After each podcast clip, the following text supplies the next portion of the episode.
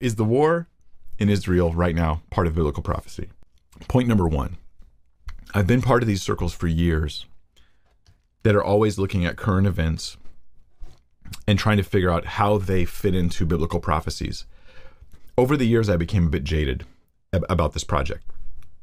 Let me clarify not because I doubt scripture or because I don't think scripture is has you know prophetic statements that will be fulfilled in our world.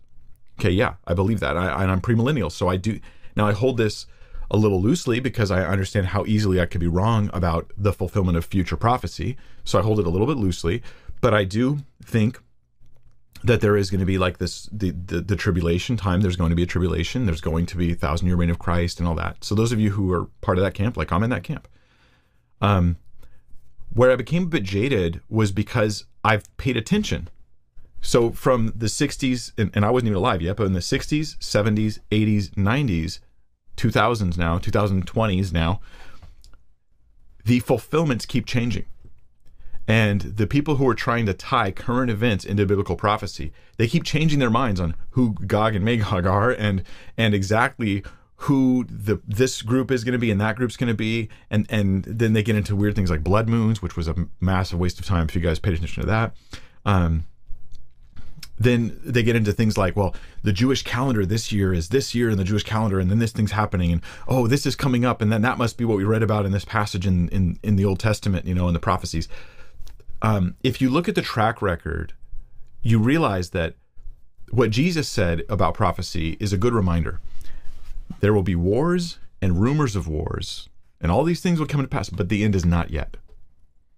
I think that the desire, the the good desire to see God moving in the world and to see God fulfilling his word leads us and then combined with the fact that we only live one lifetime and we're alive for, you know, these 20, 80, 130, however many years that it gives us a, a, weird perspective on history. So then I what I do is I see unfulfilled prophecy and I just drop it into my timeline like it's going to be fulfilled right then and I don't look back at history a little bit longer and realize gosh, if I had been alive when the Black Plague hit, I would have thought I was in Revelation.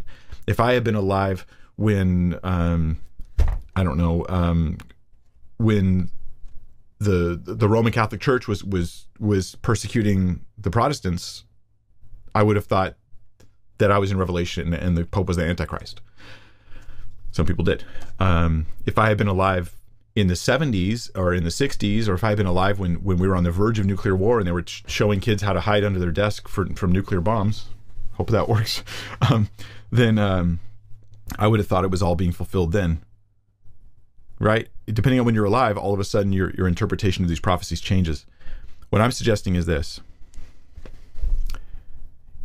anybody who thinks they're right on saying the, the current war stuff that's going on, which is horrible, um, that it is a fulfillment of specific, not not in general just turmoil stuff, but specific biblical prophecies that give us a timeline for the end times.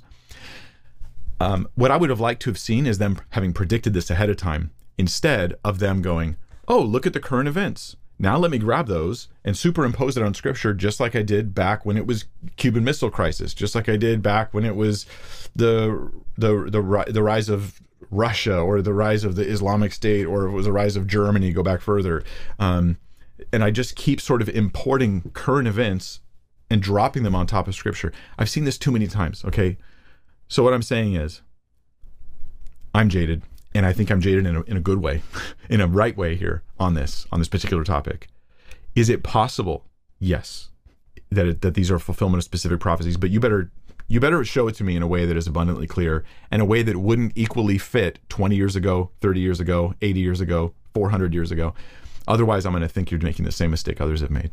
Um, Jesus said there'd be wars, rumors of wars, there'd be all kinds of uh, tumultuous stuff going on, and that we shouldn't keep flipping out about everything.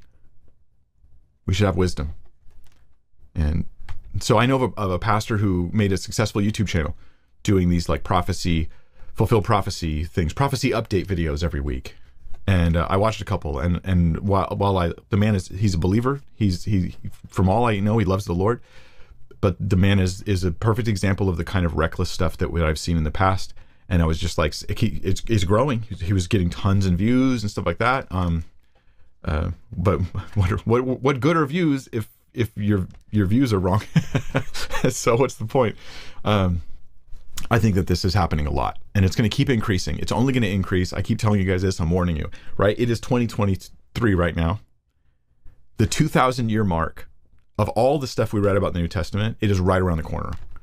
So the people who are going to project prophecy into the next few years is going to just skyrocket. You're going to see it everywhere in 2027, in 2028, in 2030, in 2032, in 2033. There's going to be so many predictions about end times and tribulation and prophecy. Now, is it possible God will do that? Yeah. But the people who are trying to take take things like well the thousand years a day and then the days a thousand years and then the, and then the seven days of creation are seven thousand years and the seven thousand years if you take a young earth creationist view and you get to da, da, da, and then the Jewish calendar and then you adjust for daylight savings time you know and then you've got like specific predictions for biblical events that we don't have in scripture that, that this is a huge mistake so is the war in Israel part of prophecy in the general sense of the type of turmoil that we see in the world that the Bible always talks about yes, in the specific sense of this is this event.